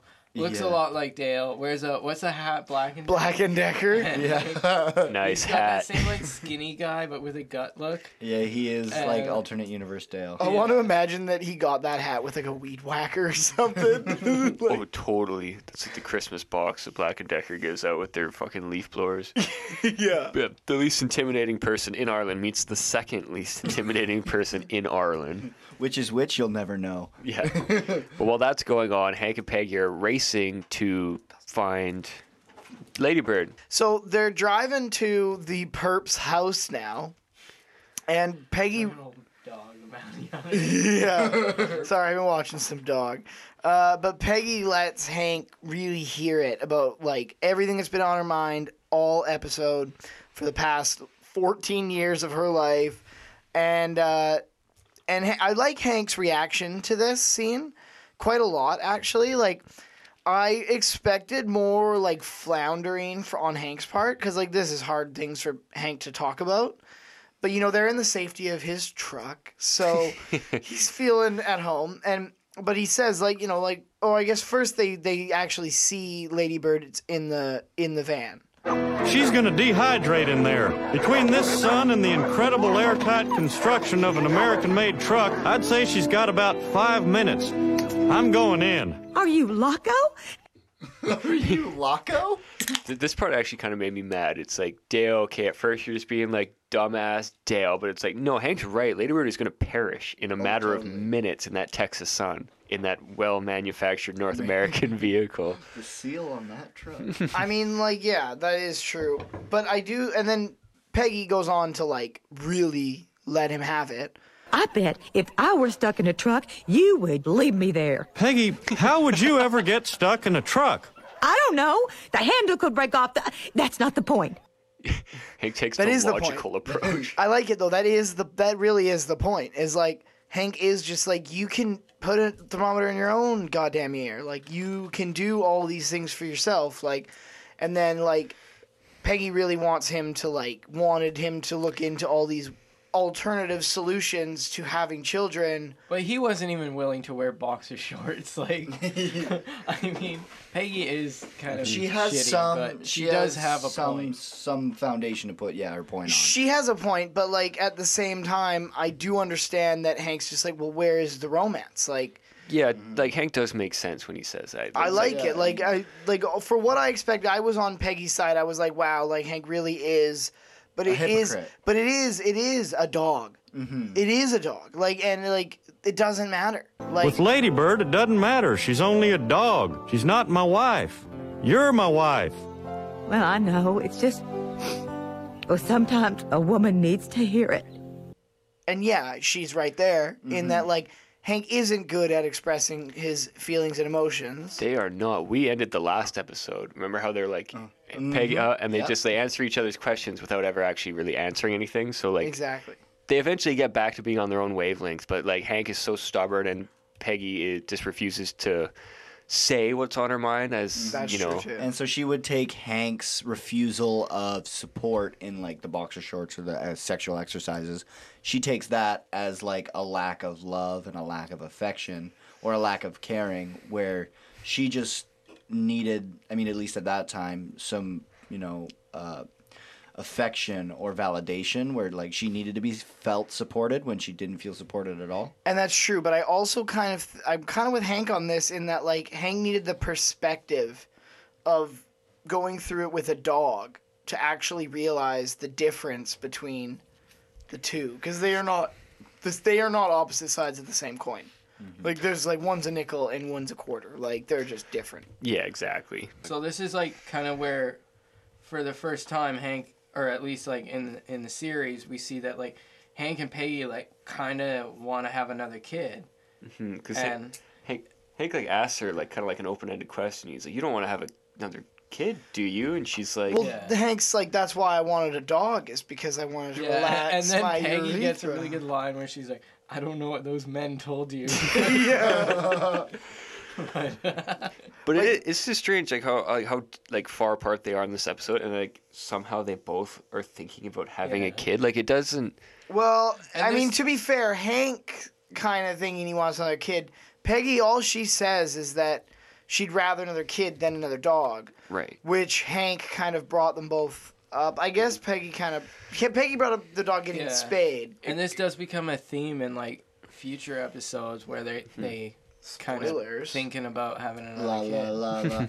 Um, well, just like uh, Sorry about that. It, for me, it reminded me of something like Peggy really like wanted to tell Hank she wants to have another baby, but like this whole thing was kind of like a deflection, wanting Han- like a runaround way of Hank to figure out for himself.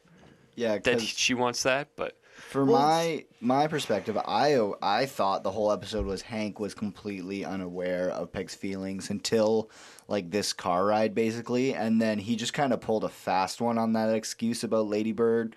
Like not an excuse, but it, it wasn't like intentionally what he was doing. He he wasn't getting Ladybird pregnant pregnant so a puppy would come out so they could get pregnant like I don't think that was his overarching plan, but I think it just kind of worked out in the moment where he needed to save the situation and used the flashback of Ladybird relaxing him uh, when she was a puppy to having a new puppy relax him now. For That's true, now. but we've I thought it also- was a quick save. We've also gone two seasons of like disappointment and then a near death experience where disappointment from Bobby. I Yeah, should I'd say. imagine. And like and like we could I couldn't I can see where Hank lands on like, well, I want another kid. Like Let's try again.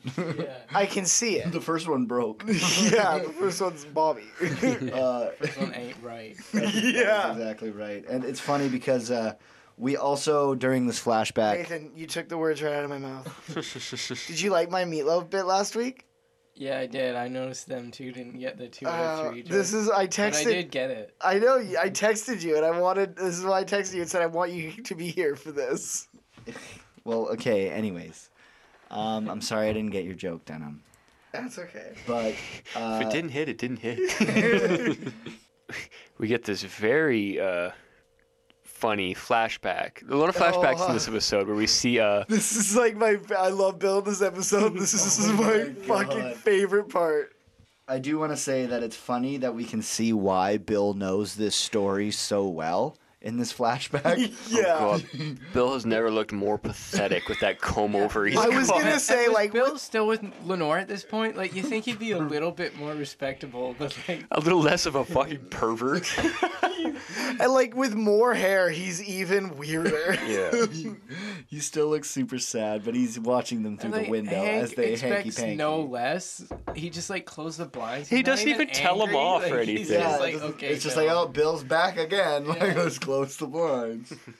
and uh, pretty much this whole final scene is a nice back and forth between what's going on in the truck And they be in their- what's going on in. Oh, Sorry, they'd be in their twenties at that point. Like Not Hank quite. and Peggy and Bill. late, late, late, late 20s? Yeah. No, would so they? it's like Yeah, I Yeah. guess they would be. They'd be like 26, 27. That's how old you guys are. Well, no, because Hank's like f- in his forties. I believe he's believed to be 40 when the series starts. So forty period. Oh, okay. I believe so. But yeah, can you imagine those old dudes over here? but um, after the the old flashback scene of Peggy and Hank canoodling with little baby Ladybird, we get another quick shot of Dale and uh, Jimmy Hallstrom, and they're like kind of like becoming like acquaintances. it's like the funniest shit when he's like, Easy. Easy. I'm cool, man. Pause. Easy. Easy. when Jimmy Jimmy asks him if his arms are tired, and he's Yeah, like, yeah. "Yes, very." Why are your arms shaking, Mr. Bounty Hunter, if that is your real name? Getting tired? Yes. Very tired.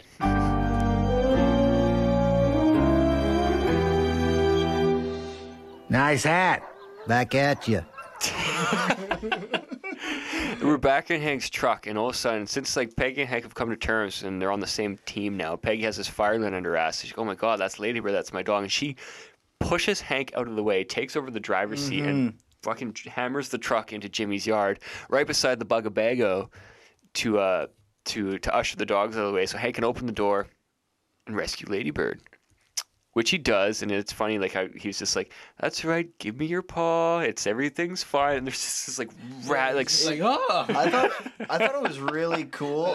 so funny. I thought it was really cool, like just like how they set up the parking by each other and like opening the doors to be barriers. I thought that was just really cool. It did annoy me, like with Peggy though, like because she's like doesn't give a shit and like has to have this fight, and then all of a sudden the fight's over. She's like, "Oh, Mama's coming." Yeah. And if you notice, like Hank does all the work. She just drives. Like obviously the big risk is like opening the door. Totally. well, nine out of ten they go for the crotch, and I see ten dogs out there. Yeah, but, but you're right. When that dog jumps out the window and scares Hank, He's it's just like, "Oh." priceless. and Peggy makes sure they put on their seatbelts. Now they're all safe. Mm-hmm. And uh, pretty much the whole day is saved. And uh, we go back to Bill and Bobby out in the alley again. Yeah, so we're back at the alley, and Bobby finally gets back from uh, the special store.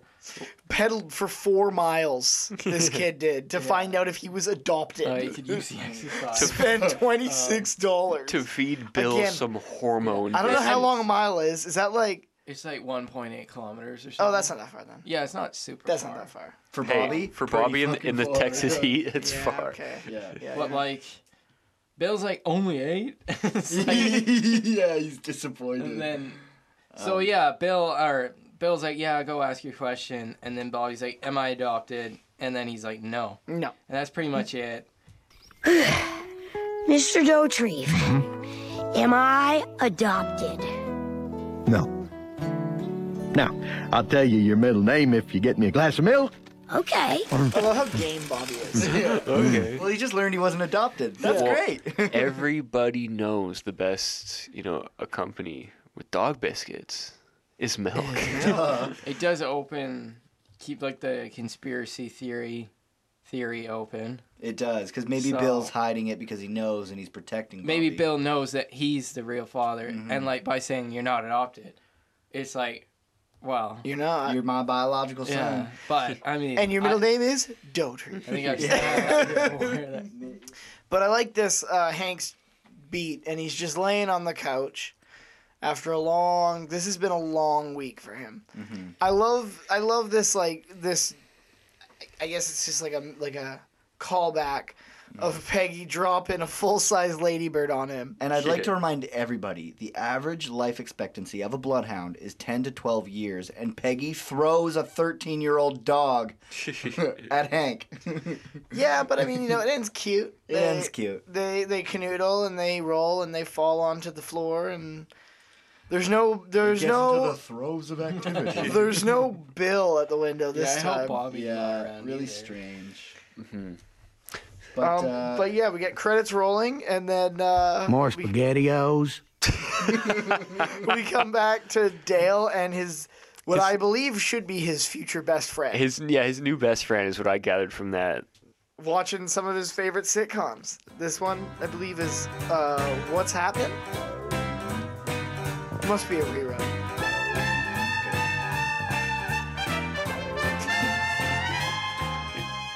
All right, and that brings us to the end of the episode.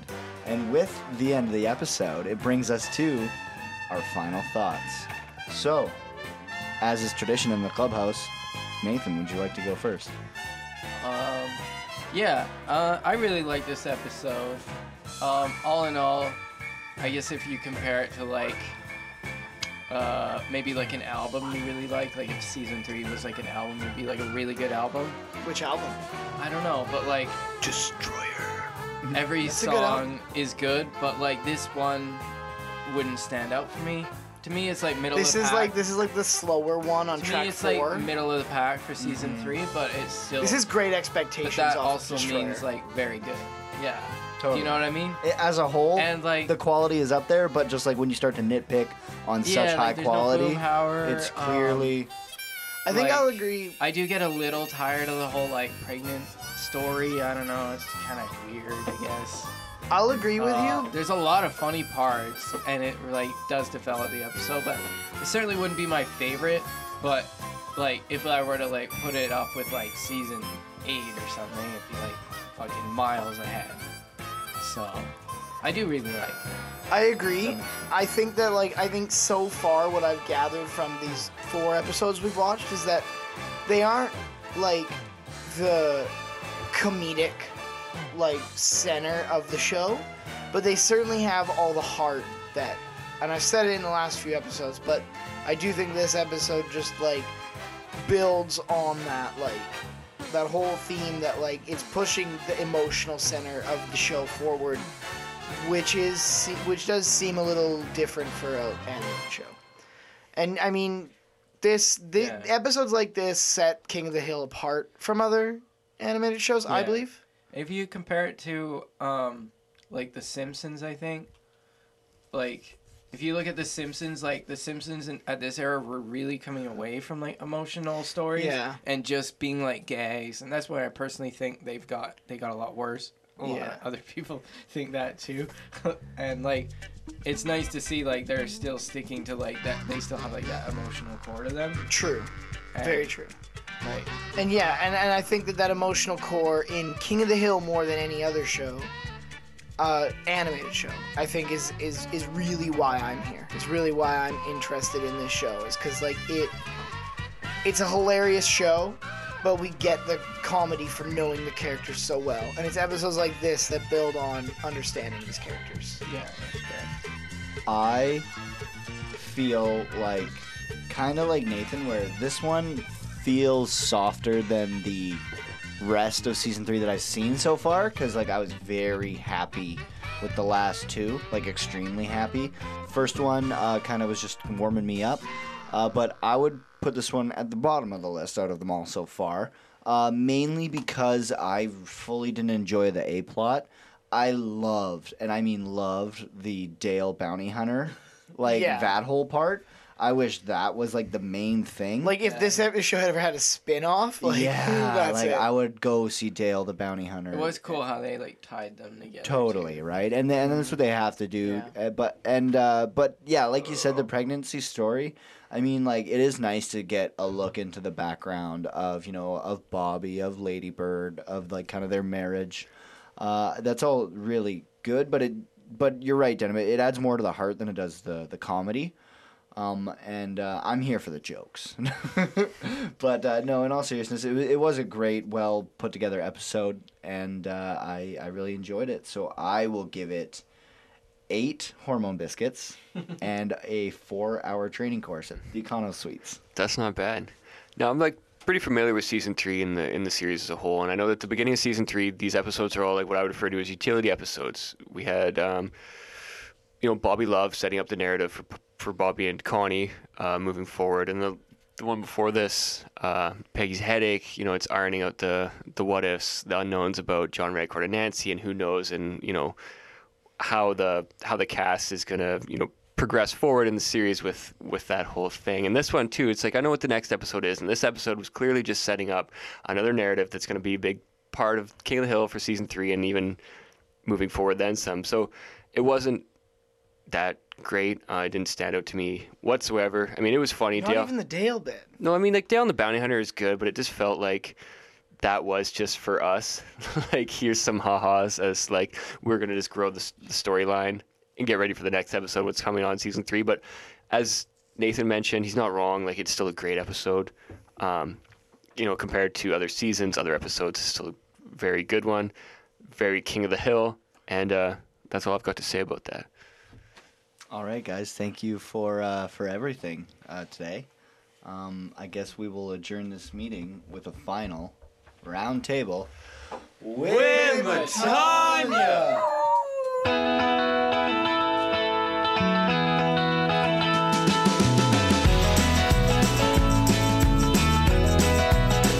I love my dog,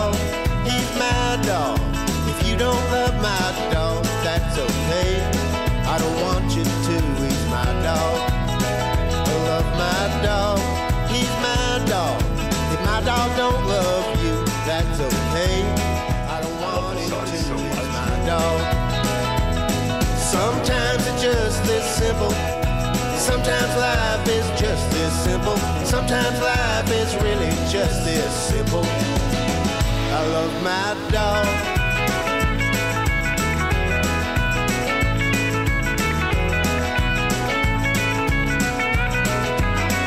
I love my dog. He's my dog. If my dog don't love you, that's okay. I don't want him to. He's my dog. I love my dog. He's my dog. If you don't love my dog, that's okay. I don't want you to. He's my dog. Sometimes it's just this simple. Sometimes life is just this simple. Sometimes life is really just this simple. Want to hear more Order the Straight Arrow? Join the conversation on Twitter. At Utsakothpod or follow us on Instagram. At Utsakothpod. Or look for us on Facebook at Order of the Straight Arrow, a King of the Hill podcast. Please share this podcast with your friends and feel free to contact us by email at utsakothpod at gmail.com. Please, no hate mail. Hey, what you crying for, boy? It's a good show. This is a damn good show. The views and opinions expressed in this podcast are our own and in no way reflect the views and opinions of Mike Judge, Greg Daniels, or Fox Studios. The external audio used in this podcast is not owned by the Order of the Straight Arrow or its affiliates and is presented in good faith to its copyright owners. Please don't sue us.